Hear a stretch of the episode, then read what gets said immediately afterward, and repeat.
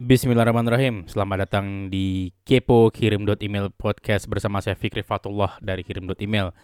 Alhamdulillah saat saya uh, rekam episode ini ya, buku saya yang keempat judulnya Kirim Email aja sudah bisa dipesan ya melalui alamat website kirim.email garis miring buku ya. Saya ulangi kirim.email garis miring buku. Anda bisa pesan di situ. Isinya sekitar 260-an halaman ya uh, tentang email marketing. Uh, kenapa buku email marketing? Ya karena dulu waktu saya mau belajar email marketing, saya cari di Gramedia tidak ada bukunya. Ya ada pun bukunya tidak bagus menurut saya. Maaf siapa pun yang dulu nulis buku email marketing uh, tidak begitu bagus menurut saya. Saya tidak bisa belajar banyak ya. Uh, karenanya di sini saya berusaha bikin buku yang kalau saya mundur dulu ini buku yang pengen saya baca gitu loh ya. Karena uh, siapa kata-kata saya, saya saya lupa kata-kata siapa tapi uh, saya pernah baca kalau kamu ingin membaca suatu buku tapi buku itu tidak kamu temukan maka kamu harus nulis gitu loh ya. Saya kata-kata siapa nanti kalau kalau ingat saya akan tulis sumber quote-nya itu di kepo.blog silahkan anda main ke sana ya.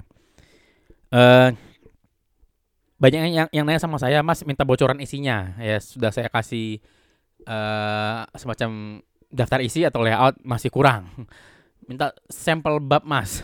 Ya. Manusia banyak apanya ya banyak merasa kurangnya gitu ya. Termasuk saya mungkin.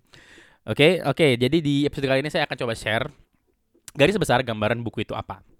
Ya dan bagaimana buku ini bisa membantu anda. Insya Allah seperti bagaimana buku ini dulu membantu saya banget ya. Dari dulu ada sebuah prinsip ya yang saya pelajarin dari saya di Medan ya dan seorang sahabat sekaligus guru saya Bang Hafiz namanya itu dulu merekomendasikan saya sebuah buku yang sampai sekarang itu eh, mungkin sebuah konsep yang terus saya gunakan dalam bisnis saya dalam termasuk dalam kirim email ya dan dalam podcast ini kepo ya. Itu namanya uh, nama judul bukunya adalah uh, instant cash flow ya yang di dalamnya ngajarin yang namanya bisnis chassis nah konsep bisnis chassis inilah yang saya bawa ke dalam email marketing dari dulu sampai sekarang ya. Jadi uh, intinya apa? Dalam buku Instant Cash Flow itu ada lima cara kita bisa meningkatkan uh, keuntungan dalam bisnis. Tapi karena itu bukunya umum dan saat itu ditulis tidak dalam framework berbisnis online, apalagi email marketing, maka tidak ada contoh yang uh, terkait dengan online mungkin ya ada tapi sangat-sangat sedikit sangat sekilas sangat brief gitu ya ringkas tidak mendetail, tidak mendalam ya. Nah, karenanya karena saya sangat apa bilangnya? Saya sangat berhutang mungkin ya, atau bukan berhutang ya, berhutang kayaknya harus harus harus dibayar toh. Saya sangat berterima kasih itu itu kata yang lebih tepat. Saya sangat berterima kasih pada konsep ini ya. Dan uh, pada bukunya ya uh, uh, uh, pada penulis bukunya maksud saya yaitu Brad Sugars ya. Saya karena uh, ingin mengucapkan terima kasih saya sudah meneruskan prinsip ini ke mana-mana sebisa mungkin termasuk ke tim termasuk saat saya ngasih ngisi seminar atau workshop ya. Karena ini sangat berpengaruh bagi saya uh, bisnis chassis ini ya. Jadi uh, sangat terstruktur artinya ada lima penyebab keuntungan bisnis kita bisa bisa bisa bertambah ya.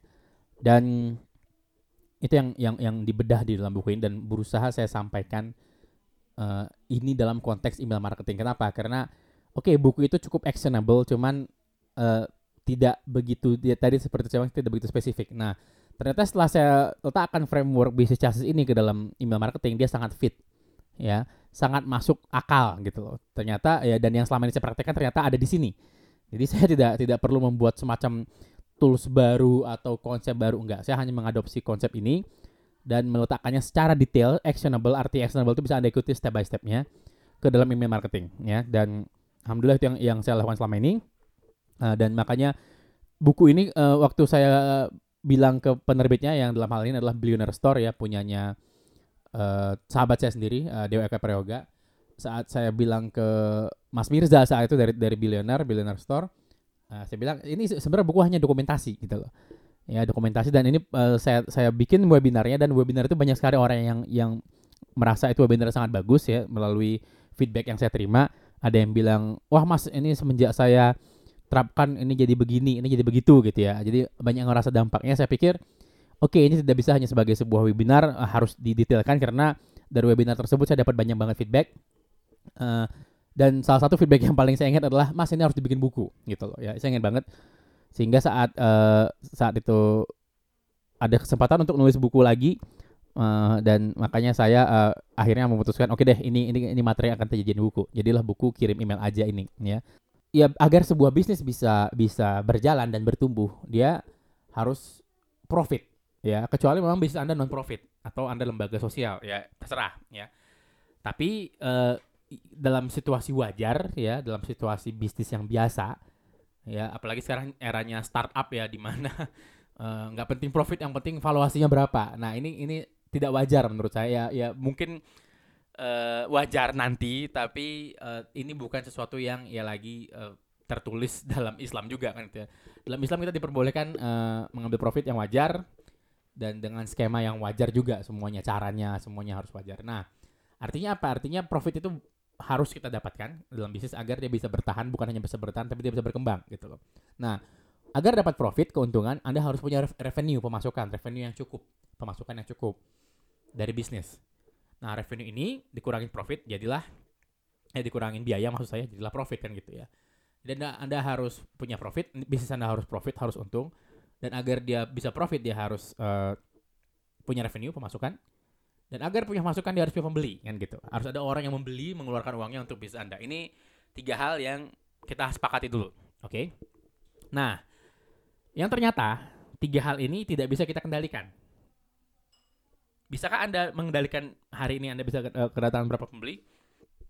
Tidak. Ya, mungkin tidak. Ya. Bisakah Anda kendalikan hari ini ada pemasukan berapa? Bagaimana caranya? Mungkin tidak, ya. Dan bisakah Anda mengendalikan profit misalnya oh, saya mau mau profit naik besok misalnya saya anda anda anda ngomong ke tim seperti itu saya mau besok profit naik terus tim anda nanya bagaimana caranya pak pokoknya naik wow tipikal apa? Kan gitu juragan kan gitu. Maaf ya Mas Jaya bukan bukan mengasosiasikan tapi ya seperti itu kan. Nah ternyata tiga ini adalah impact atau hasil bukan penyebab. Tiga ini adalah hasil bukan penyebab. Ya misalnya kita mau minum kopi. Kopi adalah sampai dia diminum dia adalah hasil proses. Uh, ada prosesnya maksud saya. Hasilnya kopi kan gitu. Uh, prosesnya adalah ya dari biji kopi di roast dimasak dihancurkan, di blend, terus diseduh gitu ya, dikasih air, dikasih susu, jadilah kopi susu kan gitu. Nah ada prosesnya. Jadi kopi itu adalah hasilnya. Sama kayak pembeli. Pembeli nggak tiba-tiba keluar dari pori-pori tanah keluar gitu kan. Halo, mas yang mau beli nggak? ada prosesnya Anda bisa dapatkan pembeli dan ada prosesnya Anda bisa dapetin revenue pemasukan dari pembeli itu. Jadi setelah datang pembelinya nggak bisa langsung tiba-tiba gujuk-gujuk duit nggak ya ada strategi Anda bisa dapetin revenue dari situ atau pemasukan dari situ dan ada strateginya Anda bisa mendapatkan keuntungan dari pemasukan Anda kan gitu ya. Nah, jadi buku ini akan membahas lima hal yang akan menyebabkan bisnis Anda untung dan tiga ini bukan penyebabnya. Jadi Anda misalnya bilang ke tim, wah kita mau target profit bulan depan itu 10 kalinya sekarang. Ya, dan saat tim Anda nanya, oke Pak, gimana caranya Pak? Gitu. Anda bisa jawab kali ini setelah baca buku ini insya Allah ya. Jadi yang pertama adalah Anda harus ngumpulin yang namanya leads atau prospek. Nah, mengumpulkan leads itu adalah sebuah eh, sesuatu yang bisa kita kendalikan, sesuatu yang lebih bisa kendalikan, kita kendalikan daripada mendatangkan pembeli. Ya, prospek gitu loh. Prospek adalah orang yang tertarik untuk membeli. Tertarik aja kan nggak ngeluarin duit kan gitu. Jadi lebih bisa kita kontrol. Ya, uh, ini sudah kita lakukan berkali-kali di di Facebook ya. Contoh contohnya di Facebook maksud saya. Yaitu kita ngiklan misalnya 100 ribu sehari dapat uh, 300 leads misalnya atau prospek ya Uh, prospek juga sering disebut potensial buyer ya, leads atau prospek atau potensial buyer atau pembeli potensial itu adalah hal yang sama. Oke. Okay. Uh, jadi kita ngiklan 100 ribu sehari, misalnya dapat 300-an leads, maka kalau kita mau dapetin 600 leads, apa yang kita lakukan? Ya benar, kita doublein iklannya. Itu cara paling gampang. Ya, ya asumsinya seperti itu. Walaupun Facebook tidak selalu memberikan kita hasil seperti itu ya, tapi kira-kira seperti itu. Anda mau nambah leads gampang, Anda tinggal tambah budget iklan, maka list Anda tak mungkin nambah dari 300 sehari jadi 600 sehari misalnya. Ini dalam kondisi ideal, dalam kondisi normal ya. Walaupun kita tahu Facebook tidak ideal, tapi ini saya contohkan aja biar gampang. Oke. Okay? Jadi dapetin leads jauh lebih gampang, bukan lebih gampang saya bilangnya, jauh lebih terkontrol daripada uh, dapetin pembeli. Pembeli itu tidak terkontrol. Kenapa pembeli tidak terkontrol? Karena dari leads sampai dia jadi pembeli ada sebuah proses dan ada sebuah uh, tindakan yang harus dilakukan ya untuk mengkonversi atau mengubah si leads menjadi pembeli. Namanya conversion rate, tingkat konversi. Nilai konversi sama, ya. Artinya apa? Tingkat konversi inilah yang akan mengubah uh, uh, berapa persen orang uh, yang menentukan maksud saya bukan mengubah tingkat konversinya akan menentukan bagaimana uh, berapa persen orang yang dari leads jadi pembeli. Misalnya 300 leads. Ternyata setelah dia mereka datang, Anda dapetin alamat emailnya gitu ya. Dia datang, Anda Anda email broadcast, ternyata dari 300 leads ini 300 email yang Anda punya, Anda dapat 30 pembeli. Artinya tingkat konversi Anda berapa? 10%. Ya, sampai sini masuk akal ya. Nah, dapatlah Anda 30 pembeli kan gitu. Nah, bagaimana cara meningkatkan konversi ini dari 10% ke misalnya 12%, ada caranya kan gitu. Sama, bagaimana cara nambah leads? Bisakah ditambah dengan terkontrol bisa? Ya. Jadi hasilnya itu bisa kita uh, uh, prediksi walaupun tidak bisa kita kontrol kan gitu ya. Pembeli bisa kita prediksi walaupun tidak bisa kita kontrol. Sedangkan uh, leads dan conversion rate itu adalah sesuatu yang sangat terkontrol sebenarnya. Ya. Ya kita tinggal lihat datanya. Ya, kita lihat datanya. Kita lakukan A naik nggak tingkat konversinya? Misalnya kita ubah landing page-nya, naik nggak tingkat konversinya? Naik, ya udah terkontrol kan gitu loh. Kita tes lagi, kita bikin CS-nya suaranya lebih lembut misalnya. Atau uh, eh, CS-nya lebih tertata rapi dengan script-script yang sudah kita tentukan. Atau follow up-nya kita bagusin via email. Banyak ya, semua akan dibahas dalam buku bagaimana cara meningkatkan konversinya ya. Terus, dapat pembeli 30 pembeli. Jadi pembeli adalah hasil dari leads dikalikan dengan konversi. Ya. Nah, dapatlah kita pembelinya 30 misalnya tadi, oke. Okay? Next, kita punya uh, jumlah transaksi per bulan rata-rata. Ya. Artinya si pembeli ini dia belanja berapa kali per bulan. Nah, terus kita hitung lagi juga yang namanya average order value atau AOV, average order value. AOV adalah sekali dia belanja, dia ngeluarin berapa. Misalnya dia per belanja rata-rata average itu kan rata-rata ya. Order itu pemesanan, value itu nilai. Jadi nilai rata-rata pemesanan. Ya. Jadi sekali dia beli itu berapa belanjanya? 100 ribu, 200 ribu, ya. Pasti Anda punya rata-ratanya kalau Anda data, kan gitu. Ya, nah, jumlah pembeli tadi 30 dikalikan dengan jumlah transaksinya per bulan rata-rata berapa dikalikan dengan average order value maka Anda akan dapat revenue. Misalnya pembeli 30. Berapa dia belanja sebulan? Satu kali misalnya. 30 kali 1 30. Dikalikan dengan 100 ribu misalnya perbelanjanya 100 ribu average order value-nya, maka revenue Anda adalah 3 juta. Ya, jelas ya. Jadi Anda punya pemasukan 3 juta, dari mana datangnya? Dari jumlah tadi konsumen 30, pembeli maksud saya, dikalikan dengan dia berapa transaksi per bulan, itu misalnya satu kali, dikalikan dengan dia per belanja itu ngeluarin berapa per orang. 100 ribu. Dapatlah 30 kali 1 kali 100. Nah, baru Anda uh, selisihkan dengan marginnya, harganya. Misalnya Anda punya margin berapa? Eh, sepuluh persen deh misalnya anda tipis deh ngambil margin kan gitu ya dalam Islam kan yang margin tuh tipis gitu ya uh, anda anda ngambil margin yang tipis 10% misalnya. Maka dari 3 juta anda akan dapat 300 ribu keuntungan bersih. Gitu loh. Ya ingat margin adalah margin adalah selisih antara uh, biaya dengan harga jual anda. Misalnya harga jualnya 100 ribu terus biaya membuat produk itu adalah 10 ribu maka margin anda uh, yang tersisa tinggal 10% ya. Jadi dari dari dari 3 juta Anda dapat keuntungan 300 ribu kira-kira seperti itu. Itulah dia strukturnya. Itulah lima cara Anda meningkatkan keuntungan. Jika Anda, anda pengen meningkatkan keuntungan, yang pertama Anda lakukan adalah Anda harus nambah leads setiap hari, didobelin leadsnya kalau perlu. Terus conversion rate-nya didobelin, ya ditambahin, ya. Terus jumlah transaksinya dibanyakin.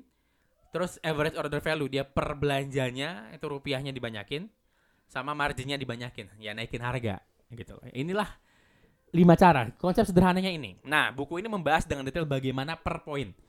Jadi nomor satu nambah leads. Bagaimana cara nambah leads detail banget di situ. Saya bikin ya. Terus uh, poin kedua adalah conversion rate. Bagaimana meningkatkan konversi ya. Sudah saya bikin cara-caranya ada ada ada beberapa. Terus uh, menambah jumlah transaksi per bulan ada caranya. Menambah average order value ada caranya. Dan akhirnya margin ada caranya. Dan semua bisa dilakukan dengan email komplit semuanya ada di buku bisa anda pesan di kirim email garis miring buku itu isinya jadi jika anda yang penasaran isinya gambaran besar seperti apa itu gambaran besarnya ya. Dan buku ini ada ada bonusnya di dalamnya uh, ada bonus kirim email gratis ya karena anda nggak mungkin bisa uh, bisa menggunakan email marketing tanpa aplikasi sama kayak anda mancing tanpa alat pancing gitu ya. Email marketing ada ada aplikasinya dan saya kasih gratis aplikasi buat anda untuk anda beli buku ini jika anda pengen praktek ya. Silakan ke kirim email garis miring buku ya. Uh, beli bukunya dapetin bonusnya semua dan praktekin insya Allah anda akan langsung merasakan hasilnya oke? Okay? atau jika anda pengen langsung berlangganan kirim emailnya ya. Gunakan kode kupon kepo untuk untuk diskon 10% ya. Dan sebagai ucapan terima kasih saya karena anda sudah dengerin episode kali ini oke? Okay? itu aja untuk episode kali ini. Terima, terima kasih. Sampai ketemu di episode selanjutnya. Saya Fikri Fatullah Assalamualaikum warahmatullahi wabarakatuh